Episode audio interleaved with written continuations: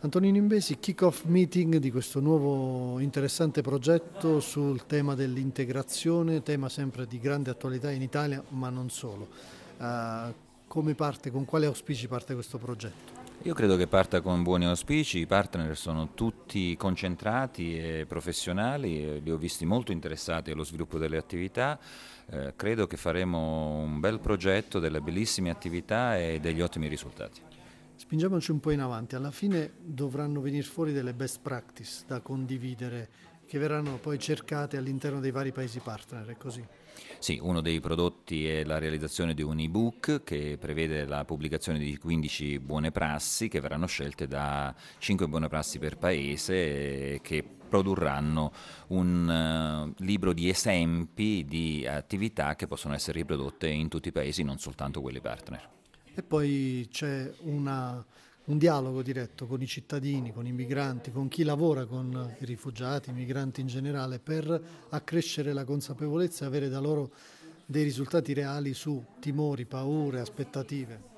Ci sono tre attività che vengono realizzate, una è una survey, una ricerca sui eh, soggetti che eh, sono i cittadini e che quindi per capire come loro percepiscono il problema dei migranti. Una seconda eh, survey viene realizzata in forma eh, audio e in questo caso intervisteremo personale che lavora con queste persone, con migranti, rifugiati, eh, richiedenti asilo e la terza, eh, appunto la seconda per capire come operano, quali problemi incontrano nel loro mh, lavoro quotidiano e la terza invece eh, è dedicata ai migranti, ai rifugiati e ai richiedenti asilo per capire quali sono le problematiche che tutti i giorni devono affrontare perché scappano dai loro paesi, che cosa si aspettano di trovare e cosa invece trovano nei paesi di accoglienza.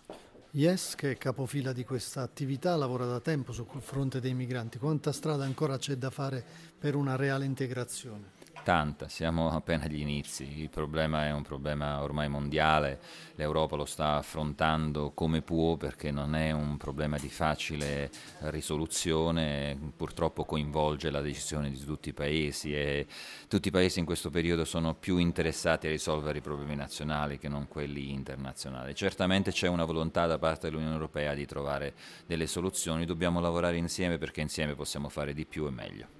Ultima cosa, molti si chiedono ma questi progetti europei poi alla fine che cosa producono? Sono piccoli semi che si gettano nel terreno, si seminano nel terreno, ma poi per germogliare di cosa c'è bisogno? Appunto forse di, di macro interventi un po' più grandi.